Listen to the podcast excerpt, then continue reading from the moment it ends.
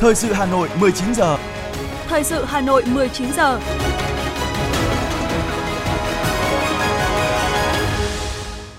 Thanh Hiền và Quang Huy xin được đồng hành cùng quý thính giả trong chương trình thời sự tối nay, thứ Hai ngày 26 tháng 9 năm 2022. Những nội dung chính sẽ được đề cập đến trong chương trình. Thủ tướng Chính phủ Phạm Minh Chính yêu cầu tuyệt đối không chủ quan với bão số 4. Sáng mai, Ủy ban Thường vụ Quốc hội sẽ tổ chức hội nghị triển khai chương trình giám sát của Quốc hội năm 2023. Nhiều ngân hàng tăng mạnh lãi suất huy động. Phần tin thế giới có những tin chính, Mỹ và Hàn Quốc tập trận chung gia tăng sức ép đối với Triều Tiên. Giá khí đốt châu Âu dự báo giảm mạnh. Sau đây là nội dung chi tiết sẽ có trong chương trình. Thưa quý vị các bạn, sáng nay mở đầu hội nghị trực tuyến toàn quốc về đẩy mạnh giải ngân vốn đầu tư công và thực hiện 3 chương trình mục tiêu quốc gia trước diễn biến phức tạp của bão số 4, tên quốc tế là bão Noru. Thủ tướng Chính phủ Phạm Minh Chính chỉ đạo nóng các bộ ngành địa phương tập trung phòng chống bão. Thủ tướng cho biết đã gọi điện cho lãnh đạo một số tỉnh, thành phố, khu vực ở miền Trung để nắm tình hình và chỉ đạo phòng chống bão. Được biết, tại các địa phương vẫn trời quang mây tạnh, do đó người dân rất dễ nhầm lẫn với mức độ của bão.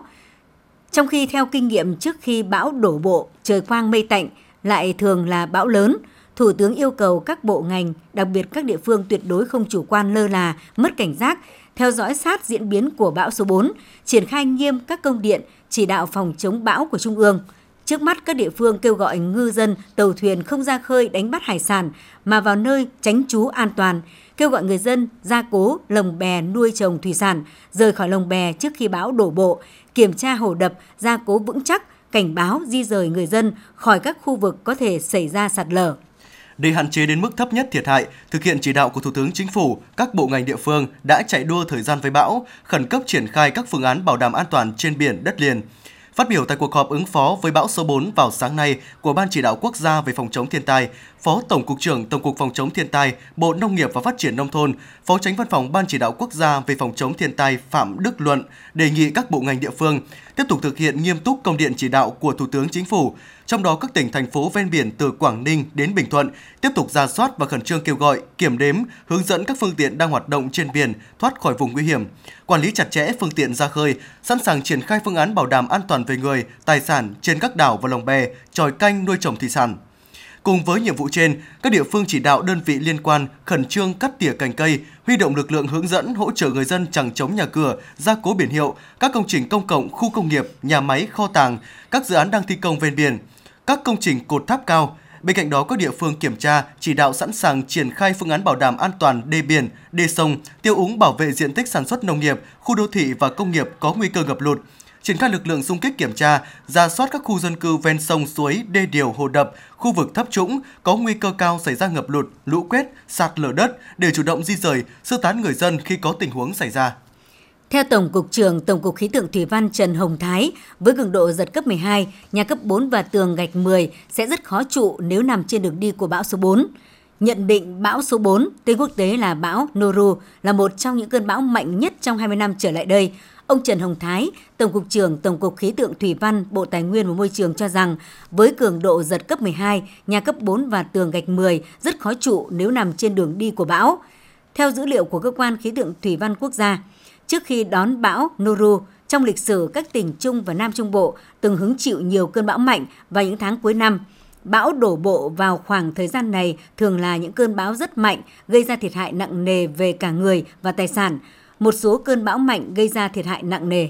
Bão Noru đổ bộ vào miền Bắc Philippines khiến hàng triệu ngôi nhà bị ngập lụt, hàng triệu người không có điện, 5 nhân viên cứu hộ đã bị thiệt mạng khi cứu dân trong nước lũ. Các quan chức cho biết hơn 17.000 người đã được chuyển đến nơi trú ẩn khẩn cấp từ các cộng đồng có nguy cơ cao bị thủy triều dâng, lũ lụt và lở đất ở Quezon. Hơn 3.000 người đã được sơ tán đến nơi an toàn ở thủ đô Manila, nơi hứng chịu mưa gió dữ dội trong đêm. Các trường học và cơ quan công sở của thủ đô Manila và nhiều tỉnh khác đã tạm thời dừng hoạt động vào hôm nay để đề phòng những hậu quả còn lại của cơn bão. Các chuyến bay và dịch vụ phà cũng đều bị hủy bỏ. Trong một cuộc họp trực tuyến qua truyền hình, Bộ trưởng Bộ Năng lượng Rafael Lotilla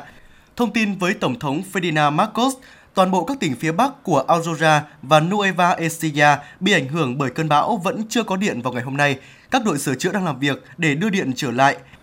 Ông Dick Gordon, Chủ tịch Hội Chữ Thập Đỏ Philippines cho biết, hàng nghìn tình nguyện viên đang theo dõi mực nước sông Cầu và núi, xem có sạt lở đất có thể cản trở nỗ lực cứu hộ hay không.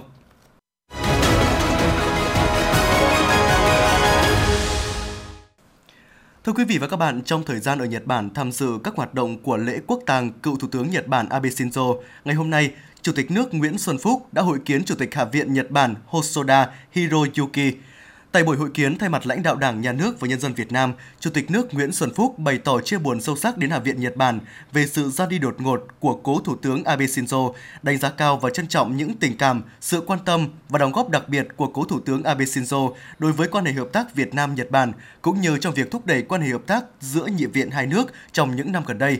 Chủ tịch Hạ viện Nhật Bản Hosoda Hiroyuki bày tỏ cảm ơn Chủ tịch nước Nguyễn Xuân Phúc và qua Chủ tịch nước chuyển lời cảm ơn đến lãnh đạo Việt Nam đã cử đoàn lãnh đạo cấp cao do Chủ tịch nước Nguyễn Xuân Phúc làm trưởng đoàn đến dự quốc tang. Coi đây là cử chỉ đặc biệt, thể hiện tình cảm và sự trân trọng của lãnh đạo Việt Nam dành cho cố Thủ tướng Abe Shinzo, là sự ghi nhận đối với tình cảm và cống hiến của cố Thủ tướng đối với quan hệ Việt Nam-Nhật Bản. Cũng tại buổi hội kiến, Chủ tịch nước Nguyễn Xuân Phúc đánh giá cao sự phát triển tốt đẹp trên các lĩnh vực của quan hệ đối tác chiến lược sâu rộng, giao lưu, hợp tác ngày càng chặt chẽ giữa Quốc hội, nghị sĩ và nhóm nghị sĩ hữu nghị hai nước. Khẳng định Việt Nam coi trọng và mong muốn cùng Nhật Bản tăng cường hơn nữa quan hệ đối tác chiến lược sâu rộng, nhất là trong dịp hai nước kỷ niệm 50 năm thiết lập quan hệ ngoại giao vào năm 2023. Chủ tịch nước Nguyễn Xuân Phúc đề nghị hai bên tiếp tục làm sâu sắc hơn hợp tác trong các lĩnh vực để tiếp nối di nguyện của cố Thủ tướng Abe Shinzo, trong đó có việc tăng cường giao lưu, trao đổi đoàn cấp cao và các cấp, hợp tác giữa Quốc hội, các cơ quan lập pháp hai nước. Chủ tịch nước cũng đề nghị Hạ viện ủng hộ chính phủ Nhật Bản hỗ trợ Việt Nam xây dựng nền kinh tế độc lập tự chủ, hội nhập quốc tế sâu rộng, thông qua cung cấp nguồn vốn hợp tác phát triển chính thức ODA, thúc đẩy hợp tác thương mại, đầu tư địa phương, giao lưu văn hóa, giao lưu nhân dân. Chủ tịch Hạ viện Nhật Bản Hosoda Hiroyuki nhấn mạnh vai trò của Việt Nam đối với Nhật Bản là đối tác kinh tế, thương mại và lao động, khẳng định ủng hộ thúc đẩy quan hệ, nhất là trong xây dựng cơ sở hạ tầng, ODA, chuyển giao công nghệ, đưa nông sản Việt Nam vào thị trường Nhật Bản, tăng lao động Việt Nam. Chủ tịch Hosoda Hiroyuki cũng bày tỏ mong muốn được đón Chủ tịch Quốc hội Vương Đình Huệ thăm Nhật Bản. Hai bên cùng nhất trí sẽ tiếp tục phối hợp chặt chẽ trong các vấn đề về quốc tế, ủng hộ vai trò và lập trường của ASEAN, góp phần vào hòa bình, ổn định, hợp tác và phát triển ở khu vực và trên thế giới.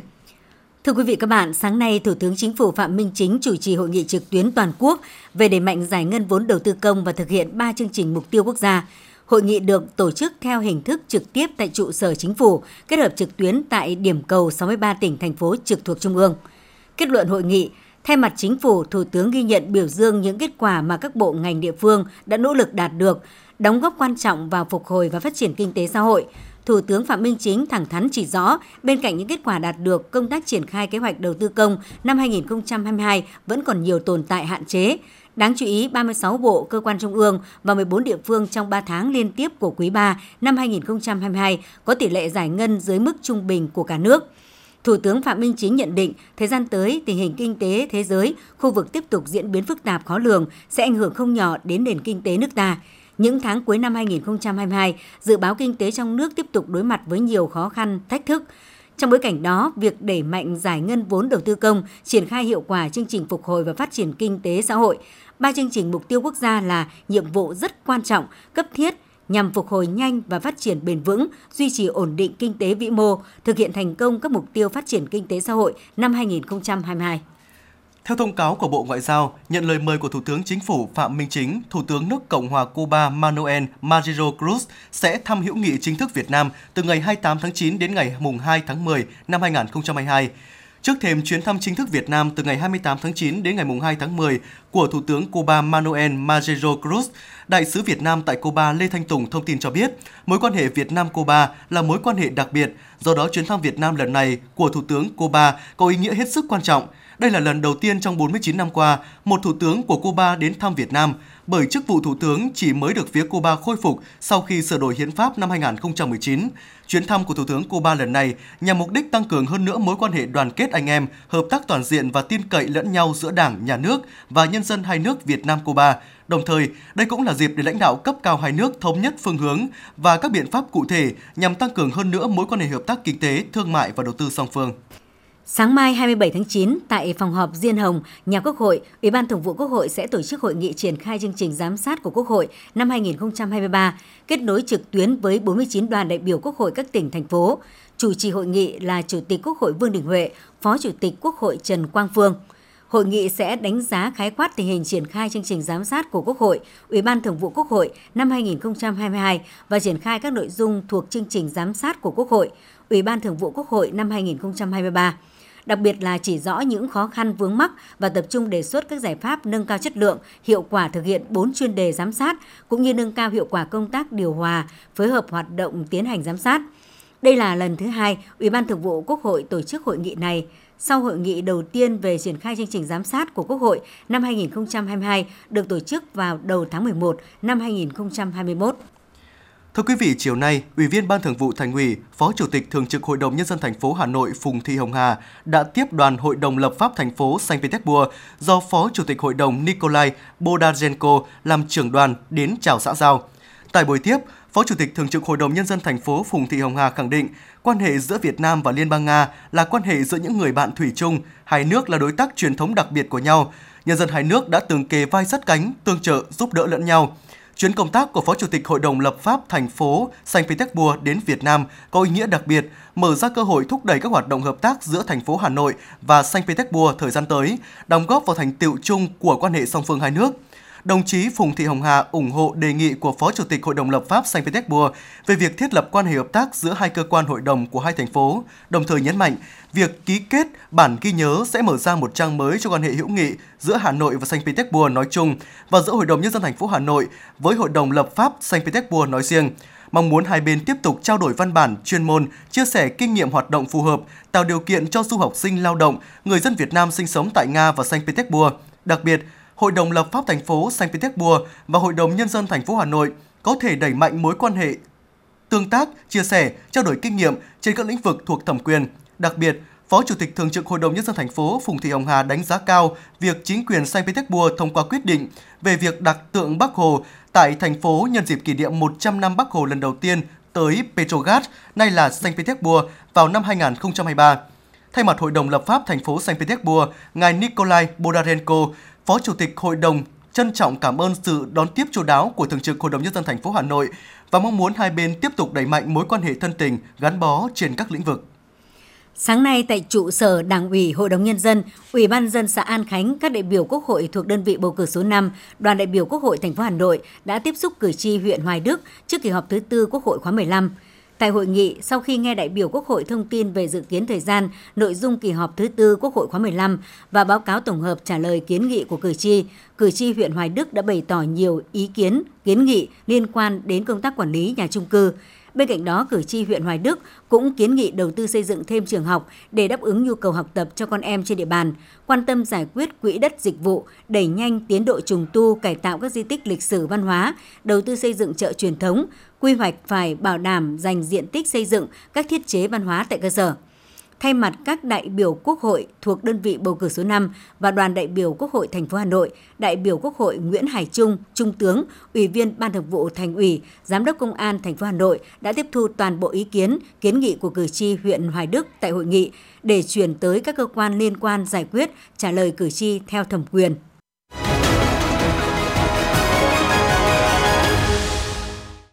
Xin chuyển sang một số thông tin kinh tế. Ngân hàng Nhà nước đã tăng một loạt lãi suất điều hành, trong đó tăng trần lãi suất huy động kỳ hạn dưới 6 tháng thêm 1% lên 5% một năm. Ngay sau động thái này, hàng loạt ngân hàng thương mại cũng công bố biểu lãi suất huy động mới và đồng loạt tăng mạnh. Lãi suất huy động hiện đã thiết lập mặt bằng mới cao hơn trước khá nhiều, không chỉ tăng lãi suất kỳ hạn dưới 6 tháng đến mức kịch trần, nhiều ngân hàng còn tăng lãi suất kỳ hạn dài thêm 0,5 đến 0,7% một năm như Techcombank, SHB, VPBank. Theo công ty chứng khoán Vietcombank, tín dụng toàn nền kinh tế đã tăng hơn 9,9%, trong khi tăng trưởng huy động mới chỉ đạt 4%, cho thấy nhiều ngân hàng đang khát tiền gửi. Dự báo mặt bằng lãi suất huy động có thể tăng thêm 1,5 đến 2% một năm cho cả năm nay. Tuy nhiên, cũng có nhiều ngân hàng hiện chưa nâng các mức lãi suất chạm trần mức quy định, trong đó kỳ hạn từ 1 đến 6 tháng, lãi suất đang dao động từ 4,3 đến 4,7%. Theo dữ liệu mới công bố của Bộ Công Thương, hôm nay giá xăng A95 nhập từ Singapore chỉ còn 91 đô la Mỹ một thùng. Mức giá này tương đương với ngày 5 tháng 10 năm 2021, khi đó giá xăng trong nước A95 là 21.945 đồng một lít. Nếu trừ đi thuế bảo vệ môi trường 3.300 đồng thì giá xăng chỉ còn 18.645 đồng một lít. Trong khi đó, giá dầu thô toàn cầu lần đầu tiên rớt khỏi mốc 80 đô la Mỹ một thùng. Cụ thể, giá dầu WTI chỉ còn 78 đô la Mỹ một thùng. Đây là mức giá thấp nhất trong vòng 8 tháng qua. Giá dầu Brent cũng chỉ còn 85 đô la Mỹ một thùng. Thưa quý vị và các bạn, những ngày qua, nông dân ngoại thành Hà Nội tất bật thu hoạch lúa vụ mùa 2022. Trên những cánh đồng vàng óng ả, tiếng máy gặt đập liên hợp, máy tuốt lúa, tiếng nói cười vui vẻ của nông dân đã tạo nên bầu không khí rộn ràng với một mùa vàng bội thu, ghi nhận của phóng viên Ngọc Ánh. Với phương châm xanh nhà hơn già đồng, các huyện ngoại thành đang đẩy nhanh tiến độ thu hoạch. Có mặt tại các xứ đồng trên địa bàn huyện Mỹ Đức, phóng viên ghi nhận những ruộng lúa đã chín vàng trĩu hạt, việc thu hoạch lúa mùa đang được nông dân tích cực triển khai. Tại xã Hợp Tiến, huyện Mỹ Đức, việc gặt lúa được thực hiện bằng máy gặt đập liên hợp nên các hộ nông dân chỉ cử 1 đến 2 người ra ruộng để nhận thóc về. Vì vậy mỗi ngày, xã thu hoạch hàng chục hectare lúa. Bà Lý Thị Hảo, xã Hợp Tiến, huyện Mỹ Đức cho biết. Gặt thì nhanh, nhà em thì là hôm nọ gặt 4 xào 5 thước là gặt máy, đây cũng ruộng thẳng đây luôn rồi. Đấy, ruộng ngay đây luôn là 4 xào 5 thước là gặt máy. Người ta cắt máy thì rất là nhanh. Đấy thì mình về mình phơi rải thì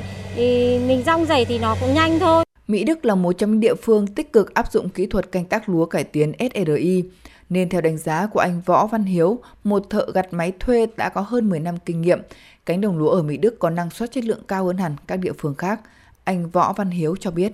Tôi gặt đi máy gặt này cũng hơn 10 năm rồi, nhưng mà gặt cái đồng này là lần đầu tiên. Tôi thấy cái đồng này lúa thì nó vẫn cảm thấy là nó vẫn đẹp hơn những cái đồng kia, cái bông với cái cây nó vẫn đẹp hơn ấy. Mình cũng cảm thấy bất ngờ đấy, tại vì những cái cánh đồng khác á, họ cấy là nguyên một vạc rộng như thế nhưng mà chất lượng nó không bằng như ở đây.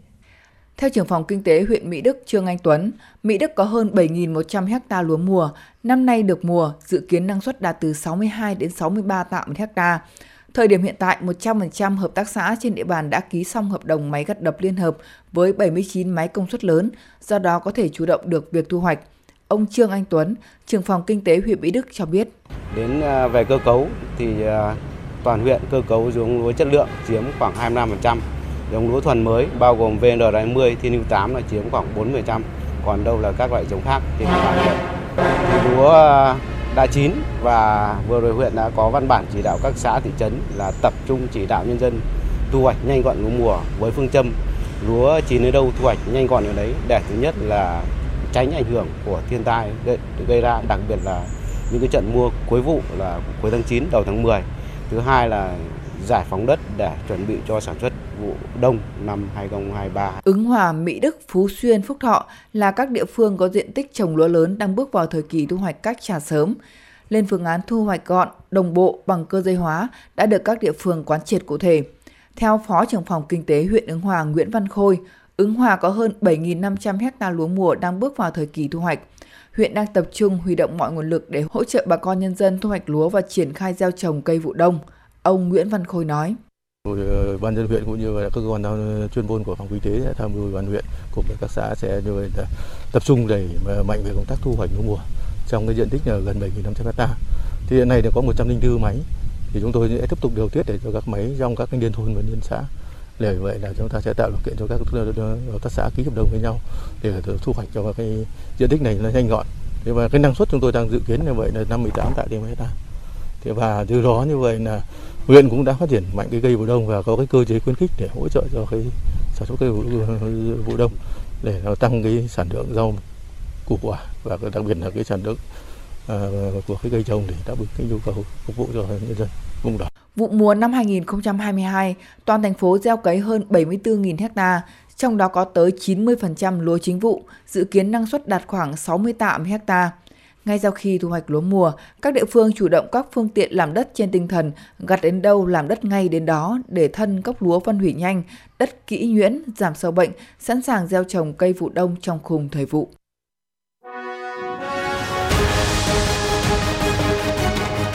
Thời sự Hà Nội, nhanh, chính xác, tương tác cao. Thời sự Hà Nội, nhanh, chính xác, tương tác cao.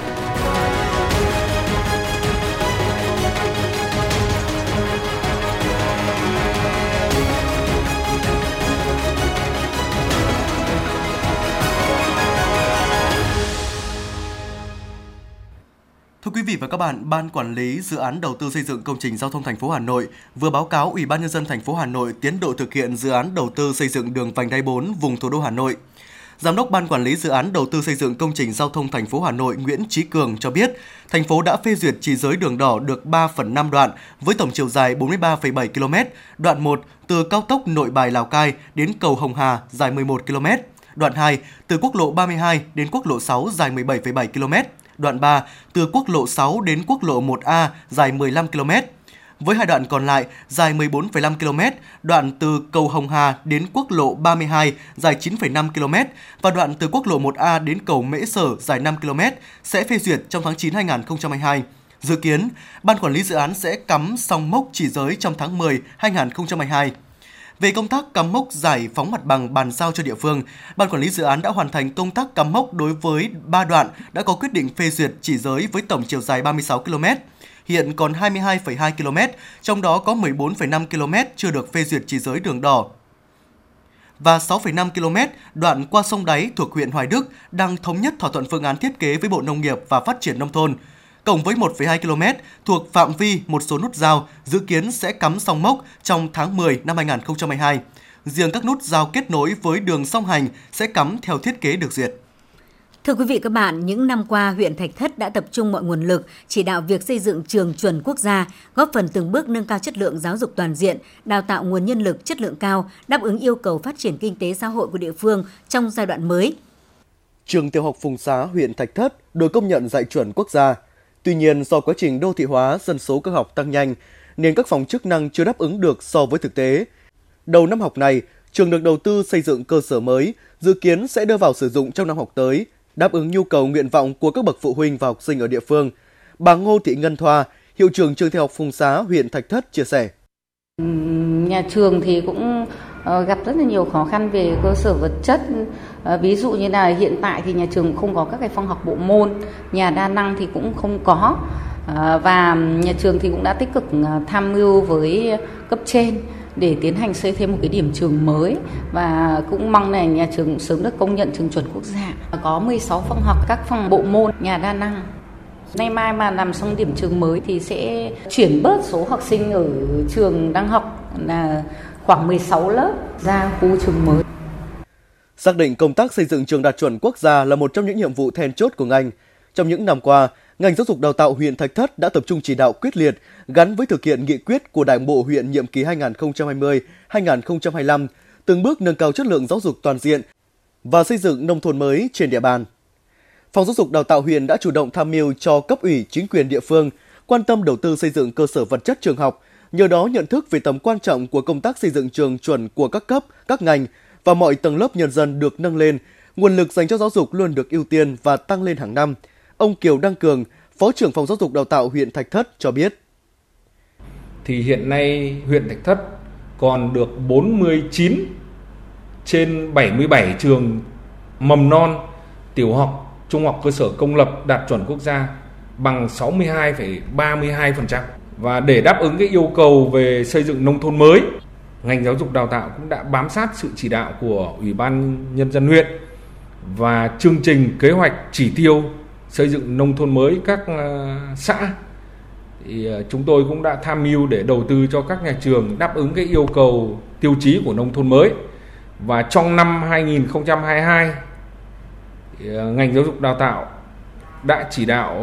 các nhà trường xây dựng đạt chuẩn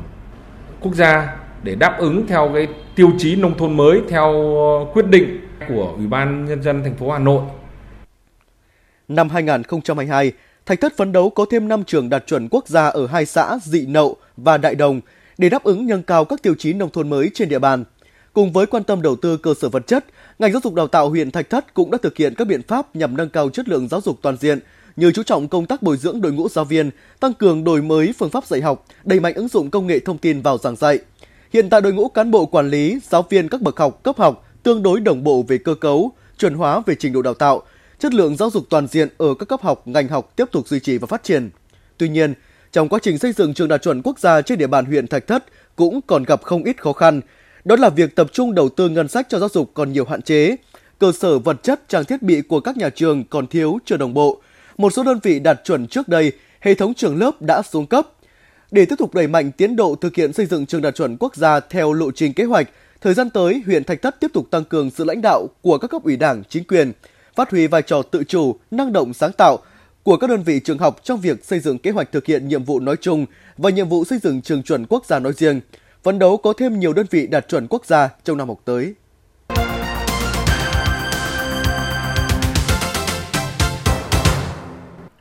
Thưa quý vị và các bạn, hôm nay, theo tin từ Bệnh viện Bạch Mai, tình trạng bệnh nhân nhiễm nấm đen đang gia tăng sau làn sóng dịch COVID-19. Từ đầu năm 2020 đến nay, tại bệnh viện đã ghi nhận khoảng hơn 20 bệnh nhân nhiễm nấm đen nhập viện điều trị. Phó giáo sư tiến sĩ Đỗ Duy Cường, Giám đốc Trung tâm Bệnh nhiệt đới Bệnh viện Bạch Mai cho biết, nấm đen hay còn gọi là mucormycosis là một bệnh nhiễm trùng hiếm gặp nhưng nguy hiểm do nhóm nấm mốc có tên là mucormycetes gây ra. Bệnh thường ảnh hưởng đến xoang, mắt, phổi, da và não, nhất là trên những người có hệ miễn dịch suy yếu. Đáng lưu ý, đa số các bệnh nhân này đều có bệnh nền khi nhập viện và trong tình trạng nhiễm trùng nặng, có các tổn thương nhiễm nấm, ăn từ xoang, lan lên xương hàm, ổ mắt, hệ thần kinh. Hiện tại, không có thuốc hay vaccine chủng ngừa để ngăn chặn bệnh nấm đen. Để phòng bệnh, đặc biệt ở những bệnh nhân có bệnh nền đái tháo đường, ung thư, suy giảm miễn dịch, hậu COVID-19 cần chú ý tránh đến khu vực có nhiều khói bụi, công trường, đeo khẩu trang hiệu suất lọc trên 95%, có than hoạt tính khi đến khu vực có nhiều khói bụi. Liên quan đến vụ cháy hàng loạt kiosk trước cửa khu công nghiệp Vĩnh Tuy, phường Vĩnh Hưng, quận Hoàng Mai, Hà Nội và tối hôm qua, trao đổi với phóng viên, lãnh đạo Công an quận Hoàng Mai, Hà Nội cho biết, cơ quan điều tra và Công an phường Vĩnh Hưng đã mời chủ nhà bị cháy lên lấy lời khai và hoàn thiện hồ sơ ban đầu. Trước đó vào hồi 20:03 tối cùng ngày, nhận được tin báo từ Trung tâm Chỉ huy Công an thành phố Hà Nội báo xảy cháy tại nhà dân tại số 255 đường Lĩnh Nam, phường Vĩnh Hưng. Công an quận Hoàng Mai đã xuất 3 xe chữa cháy, 1 xe téc và Công an quận Hai Bà Trưng, Hà Nội xuất 2 xe chữa cháy xuống hiện trường cùng hơn 30 cán bộ chiến sĩ cứu hỏa phối hợp với Công an phường và lực lượng cơ sở tổ chức chữa cháy.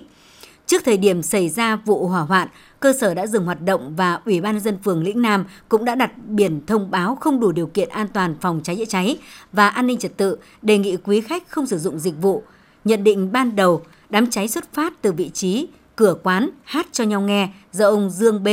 sinh năm 1963 ở quận Thanh Xuân, Hà Nội làm chủ. Trước thời điểm xảy ra vụ hỏa hoạn, cơ sở đã dừng hoạt động và Ủy ban nhân dân phường Lĩnh Nam cũng đã đặt biển thông báo cơ sở không đủ điều kiện an toàn phòng cháy chữa cháy và an ninh trật tự, đề nghị quý khách không sử dụng dịch vụ. Sau thời gian tích cực chữa cháy, đến khoảng 21 giờ cùng ngày, đám cháy được dập tắt hoàn toàn. Qua đánh giá sơ bộ, diện tích đám cháy khoảng 150 m2, đám cháy không gây thiệt hại về người, về tài sản, đang thống kê làm rõ.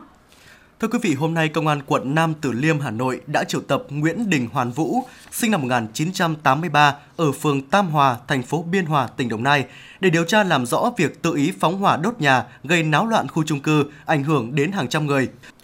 Trước đó như đã đưa tin, các lực lượng chức năng đã khống chế thành công đám cháy xảy ra tại căn hộ 705, tầng 7, chung cư tái định cư NOCT. Chủ nhà là chị NTL, sinh năm 1981. Vị trí xảy ra cháy tại phòng ngủ có diện tích hơn 10 m2, đám cháy không có thiệt hại về người. Tại cơ quan công an, Vũ khai nhận cách đây một thời gian có quen biết với chị L là chủ căn hộ bị cháy và hai người có tình cảm với nhau. Tháng 4 năm 2022, Vũ từ Đồng Nai ra Hà Nội sống với chị L tại căn hộ này. Qua quá trình sống chung, giữa hai người đã nảy sinh những mâu thuẫn. Tối hôm qua, chị L đi chơi và Vũ gọi điện thoại nhưng chị L nói không về. Vũ giận quá đã gọi điện thoại dọa đốt nhà chị L. Vũ dự định đốt tủ quần áo và quay clip gửi cho bạn gái với hy vọng chị sẽ lo lắng mà quay trở về. Tuy nhiên, khi đốt tủ quần áo, ngọn lửa bùng phát nhanh và lan ra cả phòng ngủ. Vũ sợ hãi chạy ra ngoài hô hoán và gọi cứu hỏa. Vụ việc gây náo loạn khu chung cư, đảo lộn sinh hoạt của hàng trăm người. Trước đó 2 tuần, tại tòa nhà này cũng đã xảy ra một vụ cháy tại khu vực hộp kỹ thuật. Hôm nay, Công an huyện Quốc Oai, Hà Nội đã bàn giao thanh niên trèo lên cầu vượt Sài Sơn với ý định tự tử cho gia đình. Sau khi thuyết phục ổn định tâm lý, cơ quan chức năng yêu cầu phía gia đình và thanh niên ký cam kết không tái phạm.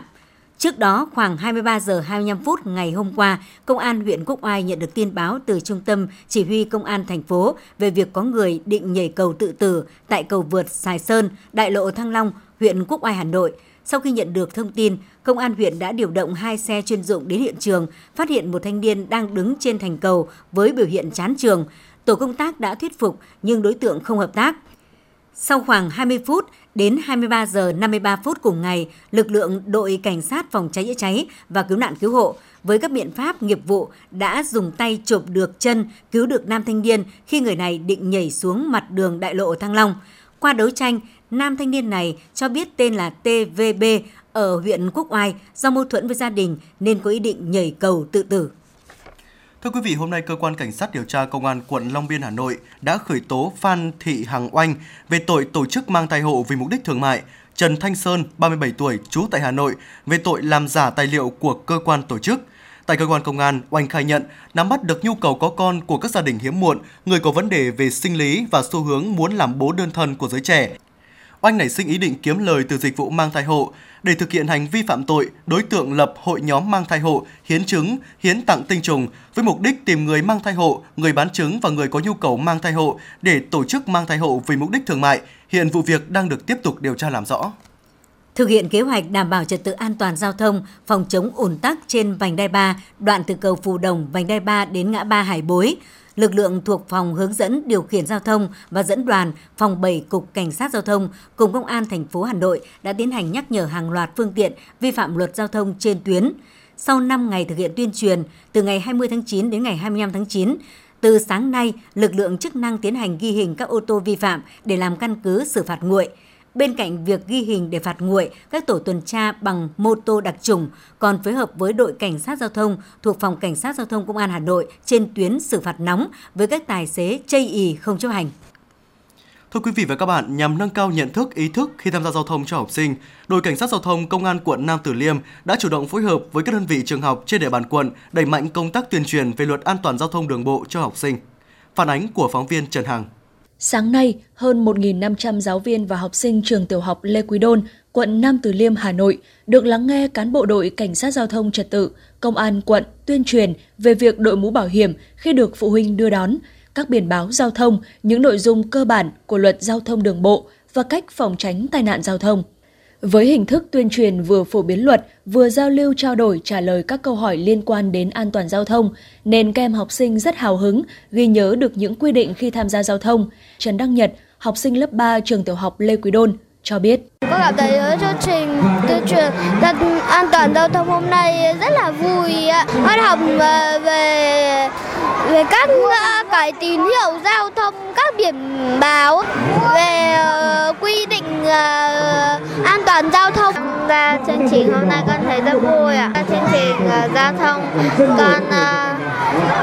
đã biết được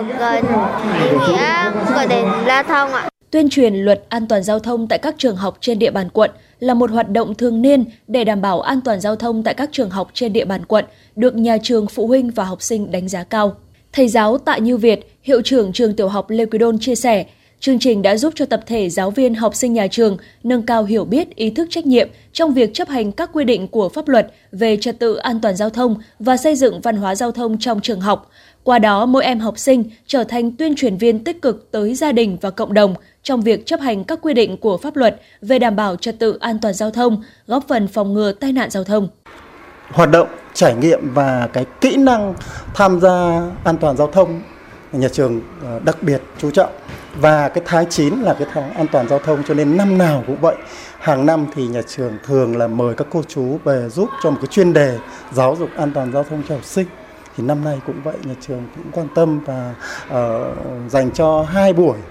Một buổi dành cho học sinh lớp 1, 2, 3 là sáng hôm nay. Và ngày mai sẽ là các bạn học sinh khối 4, 5 cùng với toàn thể các thầy cô giáo, nhân viên nhà trường tham gia cùng. Và từ đó thì mỗi thầy cô, mỗi học sinh sẽ là một tuyên truyền viên giúp các cô chú là lan tỏa cái tinh thần thực hiện nghiêm túc cái luật giao thông. Từ nhiều năm nay, đội Cảnh sát Giao thông Công an quận Nam Từ Liêm đã chủ động xây dựng kế hoạch phối hợp với các đơn vị trường học triển khai các buổi tuyên truyền, phổ biến pháp luật về giao thông cho học sinh. Nội dung tuyên truyền thường được biên soạn ngắn gọn, dễ hiểu, phù hợp với từng lứa tuổi học sinh, giúp các em dễ tiếp cận. Về hình thức tuyên truyền, được thực hiện lồng ghép thông qua các hoạt động trải nghiệm giữa giờ, ngoại khóa hay tại các giờ chào cờ và sáng thứ Hai hàng tuần. Thông qua các buổi tuyên truyền tương tác trao đổi các nội dung của luật an toàn giao thông đường bộ, đa số các em học sinh đều nhận thức được việc tuân thủ, chấp hành khi tham gia giao thông trên đường sẽ giúp mình và mọi người được an toàn. Trung tá Hoàng Ngọc Hà, Phó đội trưởng đội Cảnh sát Giao thông Công an quận Nam Từ Liêm cho biết. năm là tháng an toàn giao thông quốc gia. Chính vì thế mà đội cảnh sát giao thông trật tự công an quận Nam Từ Liêm thì thường xuyên có các cái hoạt động đối với phối hợp với các nhà trường để tuyên truyền những cái luật giao thông đường bộ và những cái kiến thức cơ bản để đưa đến khối trường học. Thế và trong suốt từ tháng 9 đến giờ thì đơn vị cũng đã triển khai rất nhiều trường. Hôm nay đến trường tiểu học Lê Quý Đôn. Thì cá nhân mình nhận thấy thì đây cũng là những cái hoạt động mà thường xuyên, nó cũng bổ ích và nó cũng sẽ giúp các bạn học sinh là có ý thức hơn khi tham gia giao thông. Thế và cũng mong muốn là qua các bạn học sinh thì sẽ lan tỏa đến chính gia đình các em. Mọi người sẽ cùng chấp hành các cái quy định của luật giao thông đường bộ, chính vì thế mà sẽ góp phần đảm bảo trật tự an toàn giao thông trên địa bàn. Với sự chủ động trong công tác tuyên truyền phổ biến giáo dục pháp luật về trật tự an toàn giao thông mới bằng nhiều hình thức, nội dung phong phú, đa dạng, cán bộ cảnh sát, đội cảnh sát giao thông công an quận đã giúp các em học sinh trên địa bàn quận Nam Từ Liêm nâng cao ý thức khi tham gia giao thông đường bộ, đảm bảo an toàn cho bản thân mình và những người xung quanh.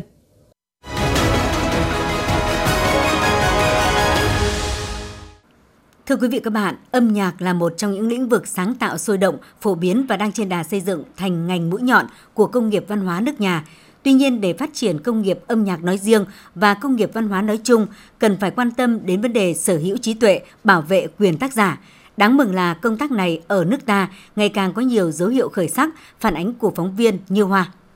Trong số những tổ chức bảo vệ quyền tác giả âm nhạc, Trung tâm Bảo vệ quyền tác giả âm nhạc Việt Nam VCPMC được nhắc đến đầu tiên bởi quy mô, hiệu quả hoạt động. Theo nhạc sĩ Đinh Trung Cần, Tổng Giám đốc Trung tâm Bảo vệ quyền tác giả âm nhạc Việt Nam, từ khi thành lập năm 2002 đến nay, Trung tâm thực hiện nhiệm vụ chính là bảo vệ các quyền tác giả đối với tác phẩm được pháp luật công nhận, bảo hộ và giúp cơ quan quản lý nhà nước trong việc hoạch định, thực hiện chính sách về quyền tác giả, quyền liên quan. Năm đầu, Trung tâm chỉ có 274 tác giả thành viên, số tiền tác quyền thu được là 87 triệu đồng. Đến năm 2021, số tiền tác quyền thu được lên tới 157 tỷ đồng, trong đó phân phối nhuận bút gần 100 tỷ đồng. Trung tâm Bảo vệ quyền tác giả âm nhạc Việt Nam cũng là đại diện duy nhất của Việt Nam trở thành thành viên chính thức của Liên minh quốc tế, các hiệp hội những nhà soạn nhạc và lời thế giới, CISAC. Đến nay, Trung tâm đã ký hợp đồng song phương với 87 tổ chức bảo vệ quyền tác giả âm nhạc tương ứng trên thế giới, có phạm vi điều chỉnh ở 129 quốc gia và vùng lãnh thổ. Đồng thời đang bảo vệ lợi ích cho gần 5 triệu tác giả âm nhạc và lời trên thế giới. Với giới tác giả âm nhạc Việt Nam, Trung tâm Bảo vệ quyền tác giả âm nhạc Việt Nam là địa chỉ đáng tin cậy để gửi gắm những đứa con tinh thần của mình. Nhạc sĩ Đỗ Hồng Quân nhận định: cái thành tích ngày hôm nay của Trung tâm Bảo vệ quyền tác giả âm nhạc Việt Nam ấy, thì tôi cho rằng đây là một cái thành tích mà có thể nói là thần kỳ, một thành tích chưa từng xuất hiện trong công cuộc đổi mới của chúng ta trên lĩnh vực bản quyền, trên lĩnh vực bảo vệ quyền tác giả và lợi ích chính đáng của những người làm công tác sáng tạo. Từ một cái mô hình trong lĩnh vực âm nhạc, chúng ta có thể là thấy rằng đây là một cái mẫu, một cái hình ảnh cho một cái sự là quyết liệt bảo vệ cái giá trị về tinh thần, cái giá trị sáng tạo cũng như là những cái giá trị về âm nhạc của các thế hệ nhạc sĩ Việt Nam đã, đang và sẽ tiếp tục sáng tạo trên con đường nghệ thuật. Bên cạnh Trung tâm Bảo vệ quyền tác giả âm nhạc Việt Nam, ở nước ta còn có Hiệp hội Công nghiệp Ghi âm Việt Nam RIAV đang nỗ lực bảo vệ quyền lợi cho các đơn vị sản xuất bản ghi âm ghi hình ca nhạc. Hội Bảo vệ quyền của nghệ sĩ biểu diễn âm nhạc Việt Nam APA tuy mới ra đời, song cũng có những bước đi ấn tượng trong việc bảo vệ nghệ sĩ biểu diễn âm nhạc, góp phần ngăn chặn vấn nạn xâm phạm về bản quyền. Là người nhiều năm tham gia xây dựng chiến lược phát triển các ngành công nghiệp văn hóa Việt Nam, theo Phó Giáo sư Tiến sĩ Bùi Hoài Sơn, Ủy viên Thường trực Ủy ban Văn hóa Giáo dục của Quốc hội, trong quá trình khảo sát và học tập kinh nghiệm ở Anh vào năm 2015, ông nhận thấy tại quốc gia này, các trung tâm bảo vệ bản quyền âm nhạc rất phát triển và cũng cạnh tranh. Đó là cách để bảo vệ nền âm nhạc, bảo vệ người sáng tạo và đưa công nghiệp âm nhạc phủ sóng khắp nơi. Phó Giáo sư Tiến sĩ Bùi Hoài Sơn nói: khi chúng tôi xây dựng chiến lược phát triển các ngành công nghiệp văn hóa, chúng tôi mong muốn là có nhiều hơn nữa các cái trung tâm bảo vệ bản quyền, và không chỉ là trong lĩnh vực âm nhạc đâu, mà trong tất cả các lĩnh vực nữa, để từ đó thì các nghệ sĩ của chúng ta thực sự sống được bằng cái nghề của mình, để từ đó họ tiếp tục đầu tư cho lĩnh vực đó, họ tiếp tục tạo ra những cái tác phẩm để truyền cảm hứng cho toàn xã hội bằng những cái giai điệu của cuộc sống này, bằng những cái đẹp, những cái giá trị của xã hội. Tâm huyết với công tác bảo vệ quyền tác giả âm nhạc Việt Nam, nhạc sĩ Đinh Trung Cẩn chia sẻ, mặc dù đây là một lĩnh vực còn non trẻ ở nước ta, thế nhưng các quy định của pháp luật và các điều ước mà Việt Nam tham gia về quyền tác giả cơ bản đã được đáp ứng yêu cầu bảo hộ quyền tác giả nói chung và quyền tác giả âm nhạc nói riêng.